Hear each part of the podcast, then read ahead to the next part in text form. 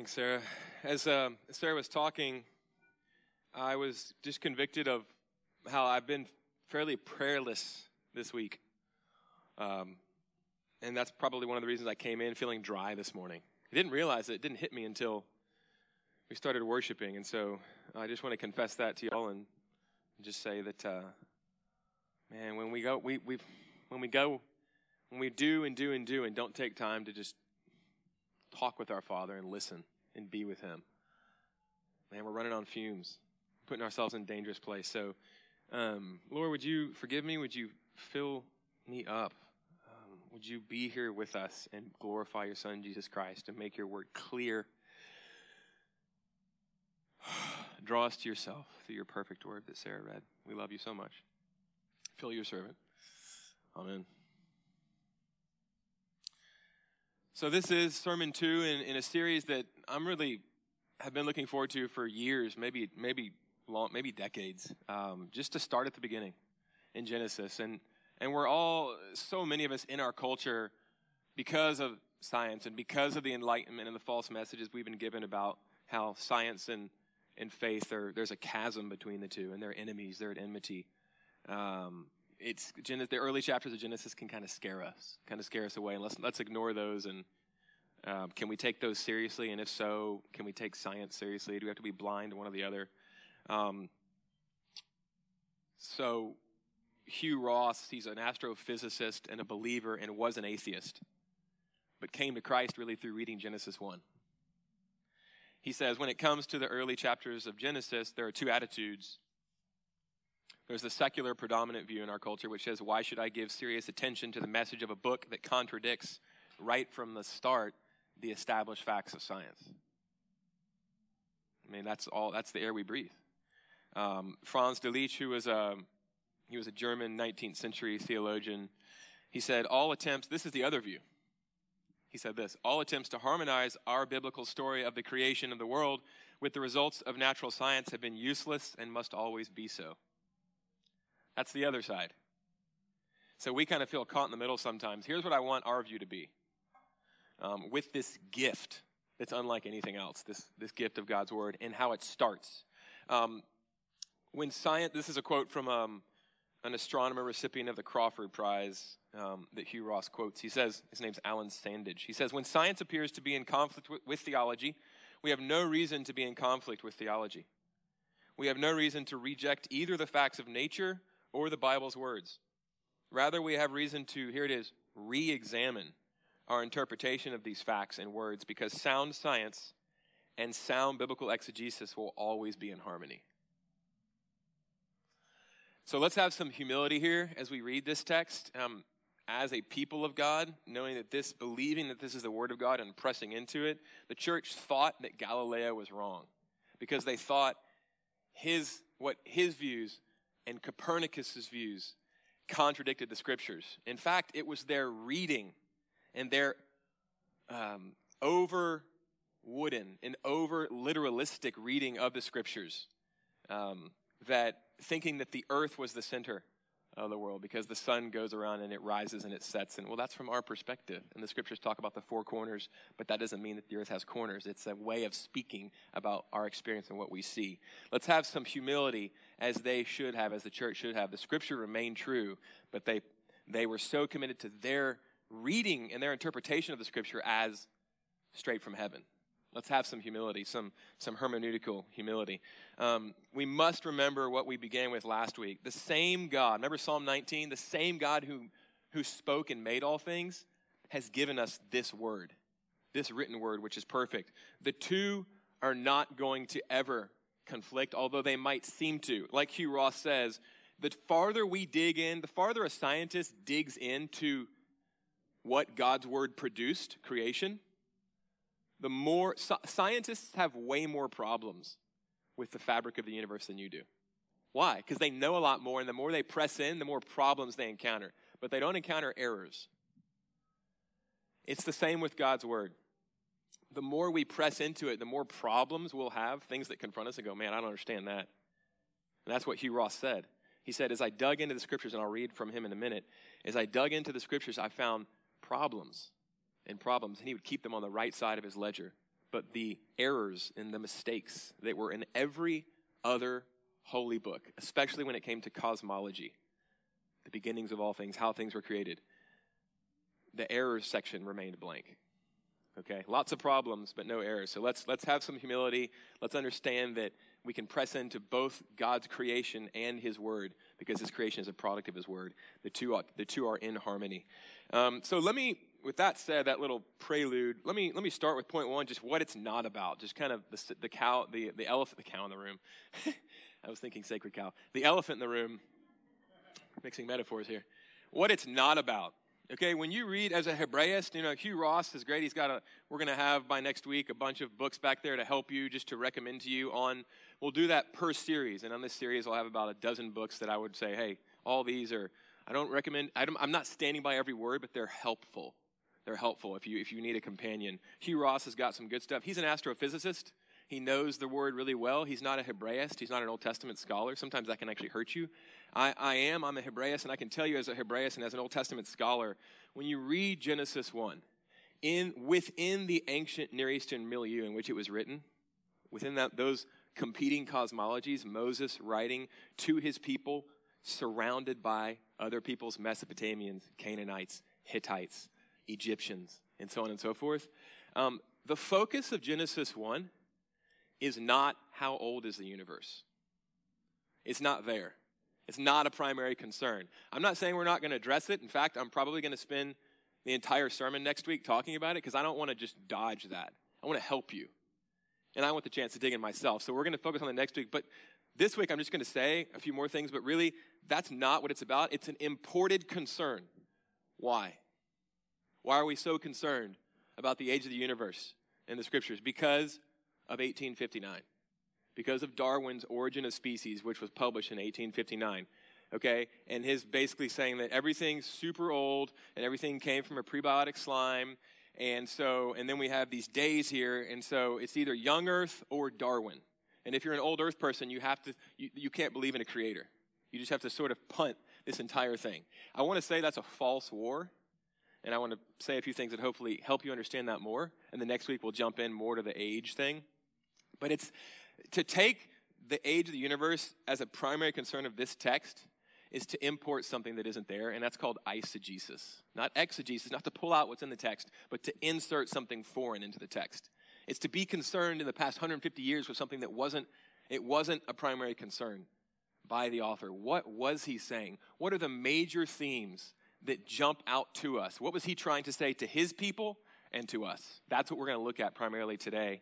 And then again, don't worry, we'll get in more next week, especially I think to to the the age thing. Okay. Um, but so it's anachronistic, the age of the universe. It's what it's not about. Point one, it's not about the age of the universe. It's anachronistic.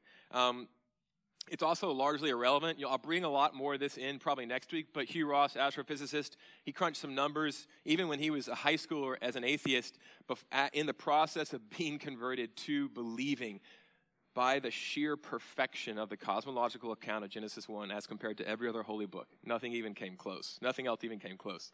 He did some numbers and figured what are the chances, what are the mathematical probabilities that this author, without the author of the universes, without the creator of the universe's help, that he got these things right. He's like, they're all lined up exactly in the right order. What are the chances? And he's like, the chances are beyond a mathematical improbability. They're in the, in the realm of mathematical impossibility, that without God's words speaking this through this author, this could have been put down. So I'll give you much more of that next week. But old earth, young earth, doesn't matter. You can, you can have billions and billions of years. This kind of stuff's not, it's not going to happen unless we have a creator. Um, and it's not going to be given to us in this way unless he was involved in the writing of this. Um, so, old or young universe aside, the order of events is spot on, says Hugh Ross, the astrophysicist. Um, that said, again, I'm not going to leave this unaddressed. I'll mention a few things and then we'll, we'll hit it big time next week. Um, this is presented as history. I believe that you can, let me say this I believe that you can read this as God's word and as history and as his perfect word to us about how he created all things and I believe you can even read it as the days being literal 24 hour days, okay? Evening and morning. Um, there are various opinions on that, obviously, and you can you can read that, and there's still room for an old universe that's billions of years old. Okay, not just not pushing Genesis one aside, not taking it not very not taking it not very seriously. Um, this Genesis one is presented as history. As a Hebraist, I can tell you there's a very simple grammatical marker um, that that re, in Genesis one. It's called a historical vav plus imperfect. Okay, Historical vav is the and. And then God said this. And then this was created. And then this came about the and. That's the vav, okay? And it's a, in the it's a historical vav is a marker of historical narrative. So Joshua and his chronicles about how the Israelites waged war against this people, and then they burned this city down, and then they fled at Ai and all this stuff, and, and, and. It advances the narrative. It's a historical marker in Hebrew. There's no way around it. That is present dozens and dozens of times in chapter 1 of Genesis. It's not, it's not poetry, it is elevated language. It's certainly not presented as myth, it's presented as history. And there's tons of order to it, and it's told in that kind of way. Um, so, but there's still there's lots of mystery around especially i want to say this and i'm going to get into this more next week genesis verses 1 and 1 verses 1 and 2 the first verse when God, they didn't have a word for universe at this time Hebrew was being written, 14, 3,400 years ago. So the way, the way to say universe and everything that is created was heavens and earth. Okay? And when you combine those two words, heaven, heavens and earth, kind of like when you combine the words butter and fly, it doesn't mean butter plus a fly, like a, a fly with butter on it. It's a different meaning, it's a different semantic freight, it's a new word. Heavens and earth together is a collocation in Moses' Hebrew that meant everything. So, in the beginning, God created heaven, the heavens and the earth. Okay? Again, like I said last week, the Hebrews were some of the only people that said, maybe the only in, ancient, in the ancient Near East that said, first thing I'm going to tell you, there was a beginning. And God was already there. And He spoke and made all things. So, in the beginning, God made everything. First verse. And then verse 2 and the Spirit of God was hovering over the waters, and everything was welter and waste or, or empty and void. And then God, God goes about to fill it. How long did that take? those two verses, don't know. There's a lot of mystery there to say that we that we are sure, are sure, are sure that from Genesis 1 all the way through 2 4 was, you know, six days and that's it, or seven days and that's it. I think it's a bit presumptuous. I'm going to say that right now, okay? You could still read it as history. It's presented as such and, and, and, and say, man, we are in an old universe. We might not be. We might be in a young universe. I don't know. Science seems to very strongly say, suggest that we are in a place that's billions of years old. Okay, we don't have to push everything off of Genesis 1 and believe that. That's what I'm trying to say. Okay, so we need to let science and, and this perfect text inform one another. We need to have some humility. Um, and like I said, another way to see this, there are lots of things that we'll explore next week as well. But um, it, so two more things, and then and then I'll read something from Ross, and then we'll get to point two, what it is about. Okay, um, in the beginning was a way of talking in, the, in other parts in the Bible and in, in Hebrew narrative. It was a way of talking about the reign of a king. Because all this is not just about cosmology and how God make all things, but it's about his reign. It, he rested from his work and he took his seat, as it were, and began to reign over his good creation in his, in his throne room, which was the whole cosmos. And then he put his co regents, man and woman, over that to rule and reign with him, right? This isn't, and I'll get to that in the end of the sermon, this isn't just about a cosmology, it's about God reigning over his good creation and inviting us into that, right? Um, at the beginning of the reign of a king, oftentimes there was a formula and it said, in the beginning, and then that time period was sort of indefinite and it wasn't counted as part of the reign of the king. And then the years started being counted at some point after that. So this could well be that in the beginning part, there could be an indefinite amount of time, again, in verses 1 and 2. That's one way to look at it. Um, a theologian called John Sailhamer, I'll have some of his books back there, likes that. And he, again, he's a Hebraist. He's an Old Testament guy. And he's saying, if we're reading it in accordance with um, ancient Near Eastern kings, Hebraisms, what God is doing in this cosmos and reigning, then we've got to be humble here and we've got to say there's, there's some room here, there's some wiggle room. Another thing, Hugh Ross, the astrophysicist, says that this actually, all the events are in proper order um, from the observer's point of view. Because it's basically the base, our basis for um, the empirical, um, for, the, for the scientific method. You make observations, you, uh, you, you, know, you, you postulate a theory, you do an experiment, you record the observations, you come to some conclusions, you retest. It's all sort of here in embryonic form. And he, he contends that a lot of our scientific method actually came from the approach that we have here um, in Genesis 1 and 2. And so he's saying if you're, if you're see, telling this creation story, not necessarily in the order God did it, okay, but as you would see it from earth, he goes, it lines up exactly with what we know happened. Okay, so another, again, there's room here. There's room to kind of say we don't know everything, but this is presented as history. We believe it to be God's word. There's nothing else like it in the ancient Near East. Let me read to you something that Hugh Ross said. Um, he said, he was, like I said, he was an aspiring astrophysicist born in British Columbia, brilliant guy. I mean, absolutely brilliant. He talks like a computer. Um, he's got a, he's got a ministry that's wonderful that I'll introduce you to later in the back. Um, Reasons to Believe is what it's called. But he he decided that if there was a God, he he was atheist. I think raised by atheist parents in a fairly atheist community. And he said, if there is a God, the more he studied the heavens and science, the more he said, it's perfect. I've got a lot of problems, but I don't see errors. If there is a God that's, that's communicated to us through a holy book, there aren't going to be any errors. He's going to communicate in the same way. Lots of problems, maybe, no errors. So he started going through the, the world's holy books the Bhagavad Gita, um, the Hindu Vedas, the Quran, and on and on, just systematically. And he did it in secret in his room by lamplight after his homework was done at night. This is all in like he was 17, 18 years old in high school. He'd go to the public library, get the stuff, didn't want his parents to know. He spent like two years doing this. He purposefully saved the Bible till last before the, he got the Bible, he read through all the major holy books of the world, and he had a ledger, like I said, errors and problems. And the errors started filling up, and so did the problems in every single holy book. The Hindu Vedas say that there are, colon, there are colonies on the backside of the moon. They didn't know that there weren't back then. Now we do. Errors. There are errors like that in every single holy book. He got to the Bible. He purposely, purposely saved it till last because he thought, this is going to give me the most trouble, maybe. And he was astonished to find starting in Genesis 1, the scientific method, the layout in exact order, and he ran the calculations. It's astronomical. This could have been by chance of, of the way things happened as astrophysicists understand it.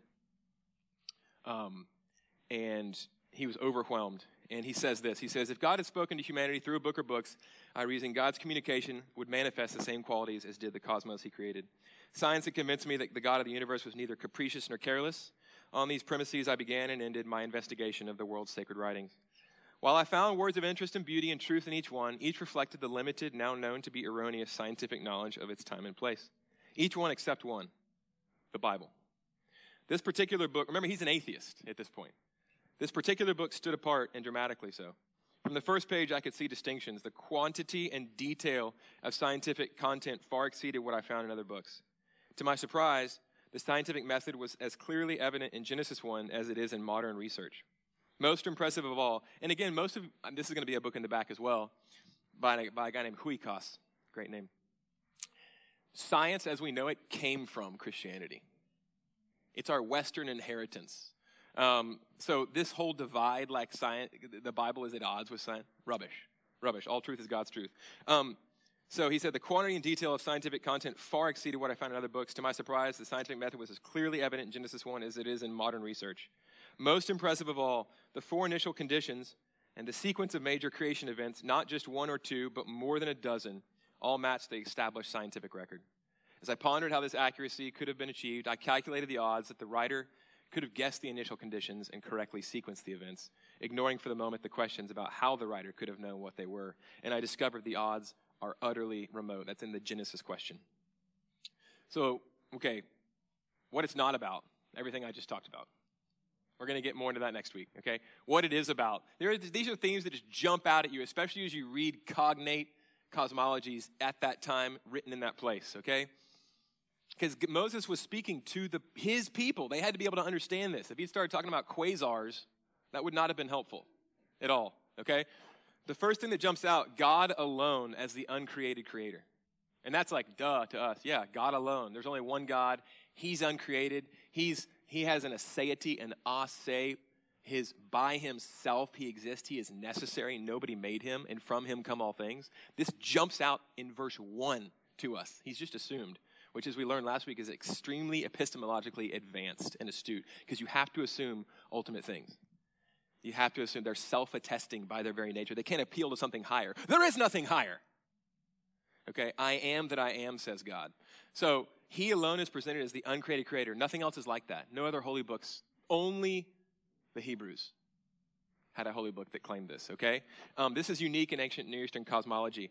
Uh, Hugh Ross, according to Genesis 1 1, the entire universe came into existence brand new, a finite time ago, which we now know there was a beginning.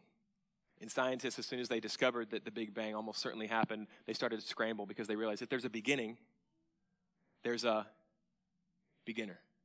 And that ruffled a lot of their feathers. So they're, you know, they're coming up with all sorts of crazy theories now. But it began a finite time ago by the creative action of God. This statement reverberates throughout the pages of Scripture. No other holy book makes such a claim. Um, also, creation, this is another thing that jumps out. Creation and matter are good. Like I said last week, they're presented as good. Literally, you don't even have to read between the lines for this one. Literally, after every day, God says, and, it, and he saw that it was good, and he saw that it was good. At the end, in case you missed it, he saw that it was ma'od tov. Tov is good. He saw that it was ma'od tov, very good. He just puts a capstone on it. Creation's good. It came from him. It's not corrupted. It's perfect. It's beautiful. He loves it. He's going to take care of it. He's going to create his highest creatures to take care of it, right? He's going to be reflected in it. This is, again, this is something like, duh, we know this. No, no, no, no. This was unique. This was unique in the ancient Near East. Creation's not a waste product. We weren't made as slave labor. We're not the off product of sexual reproduction by the gods. He made things purposefully from his very word and said, Good. I call you good. This is, this is amazing stuff. Very anti Gnostic. Gnosticism was an ancient heresy in the early church around the time of Jesus and after. And Gnosticism says spirit is higher. You know, people that are just super spiritual, but they kind of disdain things of the earth eating, drinking, dirt, gardening, whatever it is, you know? No, the Bible blows that up. Their spirit isn't better than matter. Matter is good. The only thing that rubber stamps, not rubber stamps, that endorses creation and the goodness of matter possibly more than creation is the recreation through God becoming a man, the incarnation. He, beca- he takes on skin and bones. God Himself so endorses the goodness of creation that He becomes one of us. Man, you talk about an endorsement of matter. That's why when we talk about what's to come, we don't talk about being in heaven floating around. We talk about the feast.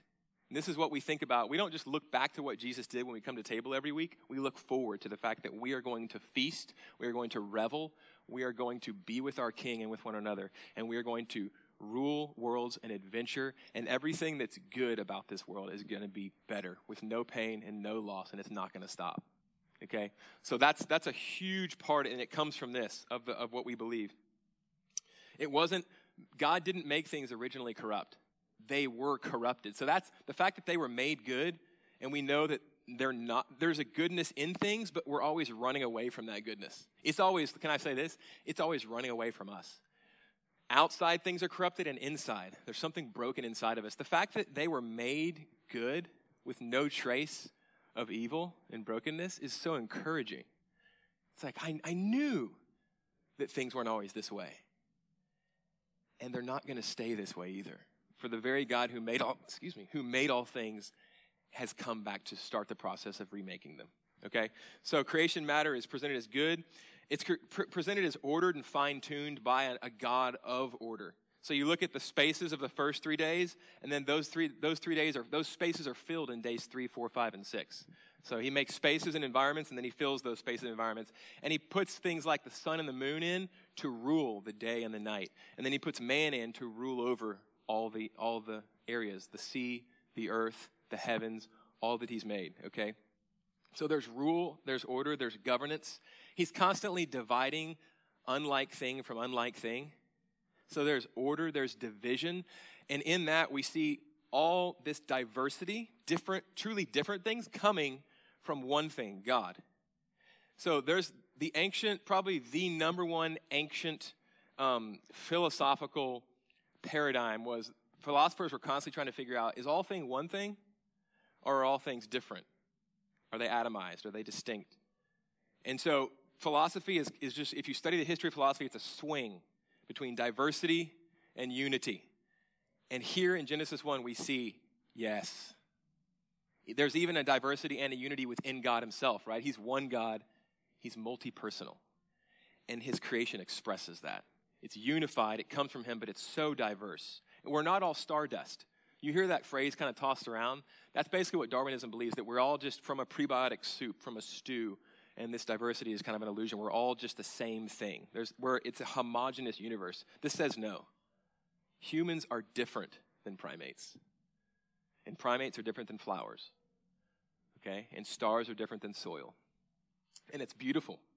Um, also, he made things according to their kind, and they produce according to their kind. Very anti Darwinist. I'm not saying anti old universe, I'm saying anti everything grew up mindlessly, given just a ton of time from a prebiotic sludge. That's not what we see here. That's a lie. And there's terrible, terrible evidence for that increasingly on the paleontological scale um, on the nano microbiological scale and the astrophysical scale, okay? And I'll talk about some of the more of that next week. Um, Hugh Ross talks about the anthropic principle. It's uh, the principle that you look at things as they are and they're fine tuned. Uh, they're fine tuned. There's a fine. They're fine tuned, and so there must have been a fine tuner, kind of like a Swiss watch. You come across a Swiss watch on a beach, and your first thought is not, I guess that just ended up here, and it, given enough time, it probably just grew up from the soil, from the sand. None of us would think that. He says that running numbers, the slightest of numbers, based on just a few characteristics in the universe for the fine tuning for us to be alive right now on planet Earth, on the large macro astrophysical level and on the microbiological level too, makes a Swiss watch look like something that uh, you know, a child put together by putting things in a box and shaking it around. It's just the fine tuning, the anthropic principle. It's mind blowing. He says, as of October 1993, 25 different characteristics of the universe were recognized as precisely fixed. If they were different by only slight amounts, the differences would spell the end of existence of any conceivable life. To this list of 25 can be added 38 characteristics of our galaxy and solar system that likewise must fall within narrowly defined ranges for life of any kind to exist.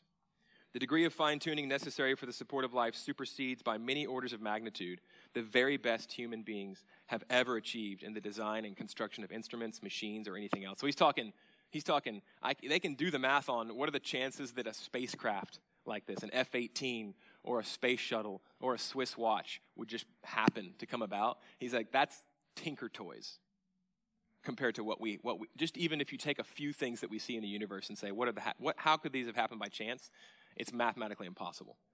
Um, three of the characteristics of the universe must be fine tuned to a precision, just three, right? Of one part in 10 to the 37th power or better. And he goes on. There's so much more. I'm not gonna, I'm not gonna read it. Um, another thing that jumps out at you that is a major concern of Genesis 1 is that humans have massive dignity. Why? We're different from all the other creatures. Because he made us in his own image. He made us alone, humans, male and female, in his image. There are tons of textual indicators. I'm not going to give you all of them, but a few. We're made, I've mentioned this before, there in Genesis 1, things are made sort of in ascending order of importance. Okay? Everything's important and everything's good. Um, but notice how he makes the fish and the birds after the spheres, they're living. There's something beautiful and special about them. And then he makes the beasts more complex next. They have a life inside of them that's a little bit different. And then he makes man and woman as the last of his creation. That enough is like, okay, he, this is the con, this is the cherry on the top of the banana split of his creation. That, that enough tells us that. But then he commissions them. It says, and then he spends a lot of time in Genesis 26 and 27 saying, in his image, in his likeness, he made them. And it kind of breaks into a little bit of poetry right there in Genesis 27. There's some parallelism which is the chief marker of Hebrew poetry. And sort of there's this rhapsody, this rhapsodizing about how beautiful and good and imaging of their creator in a special and unique way man and woman are. Um, and it's astonishing because, again, that, that wasn't the case in other ancient Near Eastern cosmologies. The universe contains 100, listen to this. The universe contains, I was just looking last night late in my backyard up at Orion. Even without glasses on, I could see it Betelgeuse, his left shoulder, that sort of reddish red giant, it dwarfs the size of the earth. It's just unreal, just that one constellation. Think about how big stars are. They're just massive nuclear factories. Universe contains 100 billion galaxies, each with an average of 100 billion stars. 10 billion trillion stars is how many stars we have what astrophysicists think. You can't even, I can't even start to think about how big that number is. And here's the thing what's the account of those stars? How much space and attention is given to them? They're almost an afterthought. Okay? In the English, it's and the stars also. In the Hebrew, it's two words. It's even shorter. Kokavim. That's it. That's all the attention that's given. And then look at how much attention is given. God pushes back from the table, considers, let us make man in our image, and just rhapsodizes, commissions, and then, and then we get a whole chapter, chapter two, zooming in on his intimate creation of man and woman. And then the rest of the Bible is about God getting us back, winning us back after we rejected him. It's unreal. Psalm 8 Who is man that you are mindful of him? And the Son of Man that you should regard him. I don't understand. It's amazing. It's amazing. There's so many other textual indicators, I'm not going to talk about them here, that show that there is this highlighting of the specialness of man and woman. Um, it, this alone, can I say some extrapolations from this? This alone anchors human worth and dignity. Nothing else does. Unless we're made in God's image, you're going to have a slide toward basically us being stardust and, re- and treatment relativizing human worth and dignity. Usefulness, uh, that person's in a wheelchair and kind of in a vegetative state. Uh, that person hasn't been born yet. Uh, that person's not very useful to Nazis. Those, pers- those people are a different race. Okay? This alone anchors our dignity. Think about how anti sexist, another extrapolation. Think about how anti sexist this text is. Revolutionary. Not just man made in God's image, but he takes the he takes the pains to say, man and woman, the last line in verse 27, male and female, he created them. This is how he really shows off his image through both male and female. Nothing else like that in the ancient Near East, I can assure you. Nothing else like that. Amazing. Super anti sexist. Um, and in, in, in the ascending order of complexity and beauty, woman is made, especially in chapter 2, we see the zoom ins on this, after man. We're waiting in the narrative with bated breath to see what she's going to be like. And then, boom, when Adam sees her, he starts just singing and exulting because she's so amazing. This is, there's nothing else like this. Um, it's anti racist, another extrapolation about the dignity of humans and made in God's image, purposefully, not as a byproduct, not as slaves to serve the gods. It's anti racist. How? Easy. If we all came from two, the same two people, think about racism and how dumb it is. Are you kidding me? We're all brothers and sisters. We're all sons and daughters of God. Like, it obliterates racism. It's amazingly forward thinking. Um, and can I posit that if you don't have this, racism has to exist because of our evil. We will find a way to be racist if we deny this text. This anchors an anti racist thing, and it's beautiful. Um, last thing on, on this um, the account of our first parents is not one of polygenesis. Polygenesis means that people were made in mass at first for the gods for slave labor. Do you know that every other ancient Near Eastern account is polygenetic? Every other ancient Near Eastern account, the people were made to carry the loads of the gods and to be their slaves. Only in this account, by contrast, do we have monogenesis.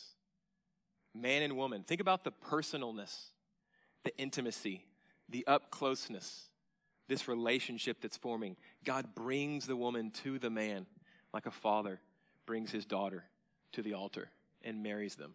It's beautiful. It's beautiful. There's nothing else like this. Um, he blesses them. He gives them rule. Rather than making them a slave labor, he serves them and then says, get, get to work. You have work to do to image me. So good. And that's the other thing. Work, work as good pops from this text. Work, get this, and I'll move on from this point. Work is not a product of the curse. It's made boring and laborious and painful and unproductive and hard because of the curse. But it exists before the curse. And so work gives it dignity and it images God in a way. We produce, we create, and when we do that, we image our God. Beautiful. And that's part of what the Savior came to bring us back into. And then, um, just as work is good, rest is good because God rested and then He calls us to rest as well on a regular basis. And that's one of the things we do on Sunday. We come together to rest from our labors, to worship together, to receive these truths, to remind ourselves of these truths. Truths briefly, um, and then I close uh, on the third point. Um, marriage is good. We're going to have a whole sermon on marriage is good, at least one. Marriage is good. Um, you see that big time in chapter two, where again, this is the wide angle lens, but then chapter two is a zoom lens, where it complements chapter one. But it really shows how beautiful marriage is and how every time Jesus is questioned about marriage, where does he go back to? What text in the Bible? This text. Every time, Genesis 1 and 2, he goes back to Genesis 1 and 2. Okay, this is our anchor for, unless marriage is instituted by God, if it's a human creation, it's going to kind of become whatever we want it to become. This anchors marriage as between a man and a woman, not between a man and women, not between a man and a man, as between a man and a woman. And again, on that note, it also says, it screams this gender is good. Everything I've said so far has sounded nice to your ears, but in our culture, when I say gender is good, some of you are nodding. If you're a little older, if you're younger, you're like, I'm getting nervous right now. Okay, because in our culture, that's kind of a no no to say that. You can be whatever gender you want to be. There are going to be things about the word, and I'll finish in a bit with, in a few minutes, with this point more, so I won't belabor it here. But don't just take the things you like in God's word and then the stuff you don't like, push it aside. Because guess what? You'll never learn anything. The word of God won't help you at all. It can't challenge you. Think about a friend or a spouse whom you wouldn't allow to challenge you at all. How deep and profound and helpful would that relationship be? Can you imagine? It's not going to change you. It's not going to, and, and the Bible is going to end up in your image, looking just like you. How much can you help you? Not that much. Okay, so let's let's have a bit of humility and, and a bit of epistemological awareness here. Um, so gender is good. Think about, and this is brief. Think about the creation. Let's not go straight to the creation of man and woman. Think about the whole creation in Genesis one.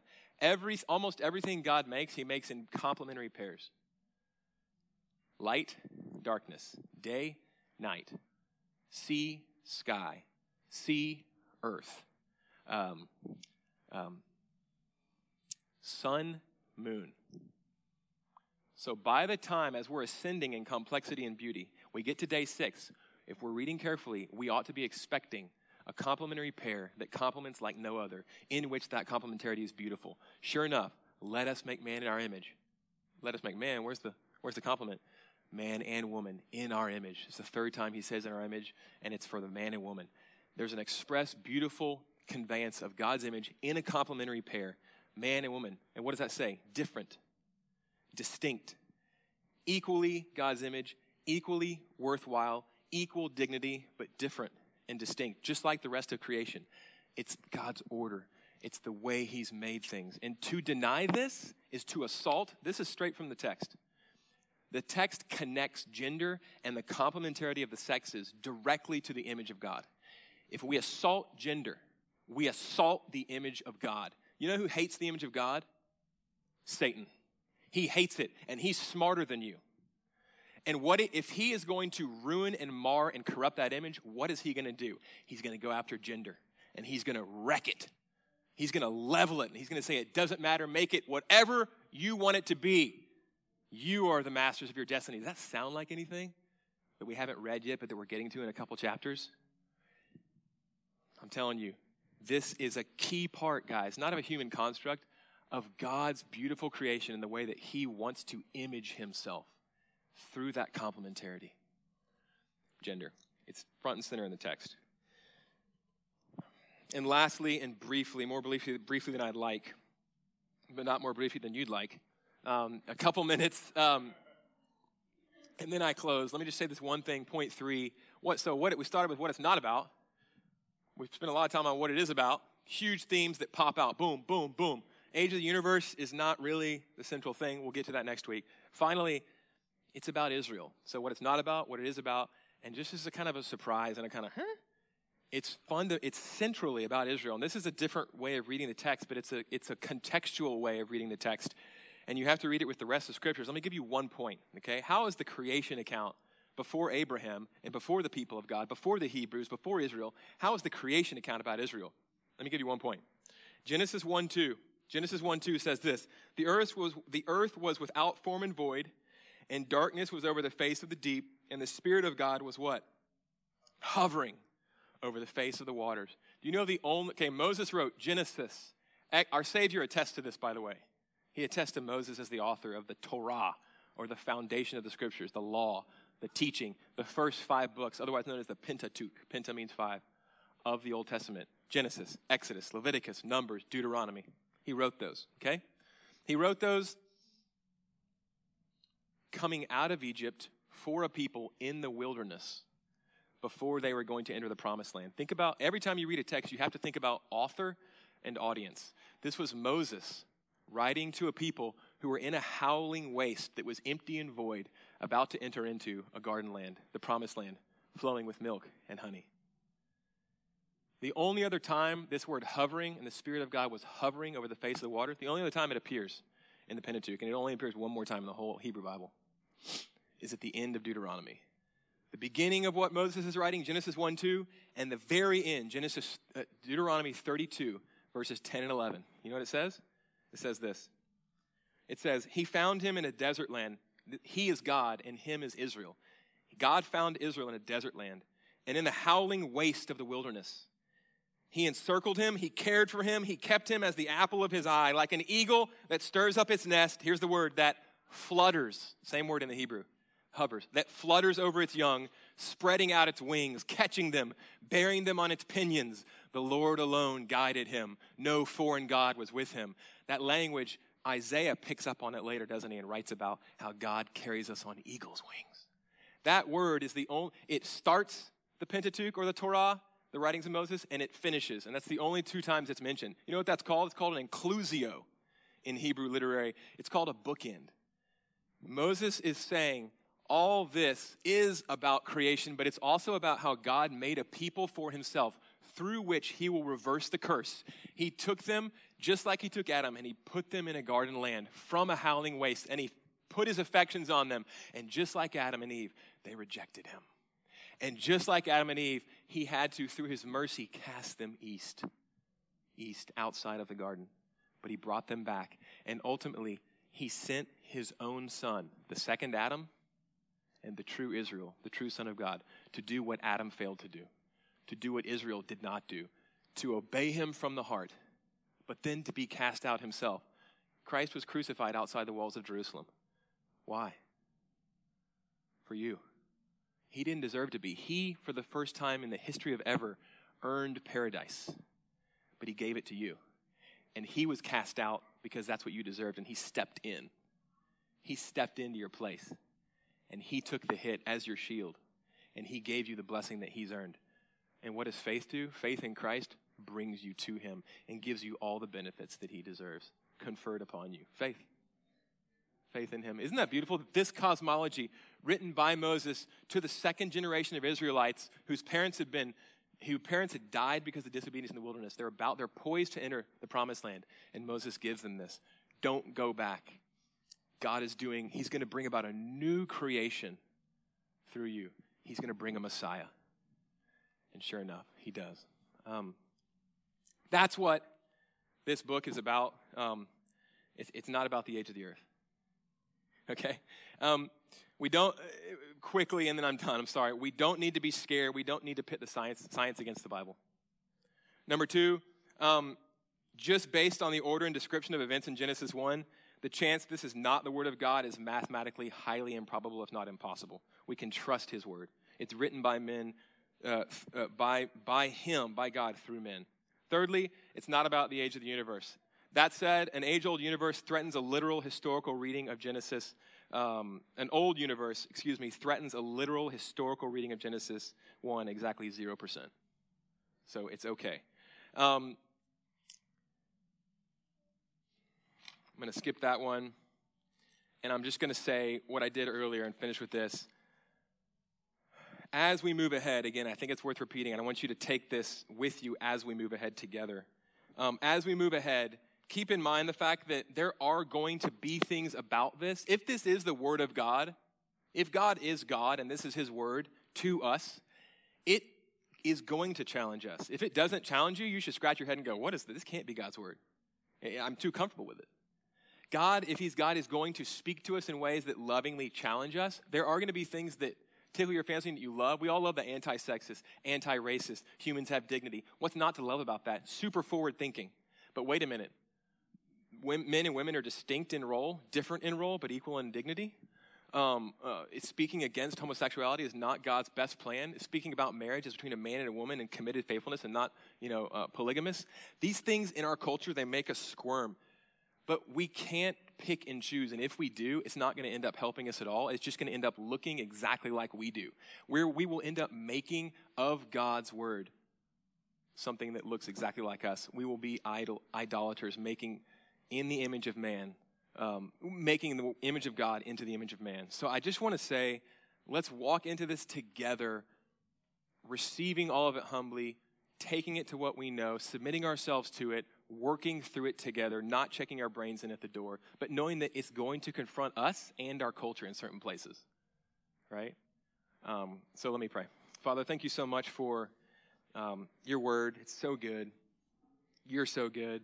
Um, there's nothing else like it, Lord. It, it leads us to life, it leads us to Jesus. He is the way, the truth, and the life. So we just, we bless you. Um, I thank you for your people here. I pray that you bless them in Jesus' name work your new creation through us for your glory. Amen.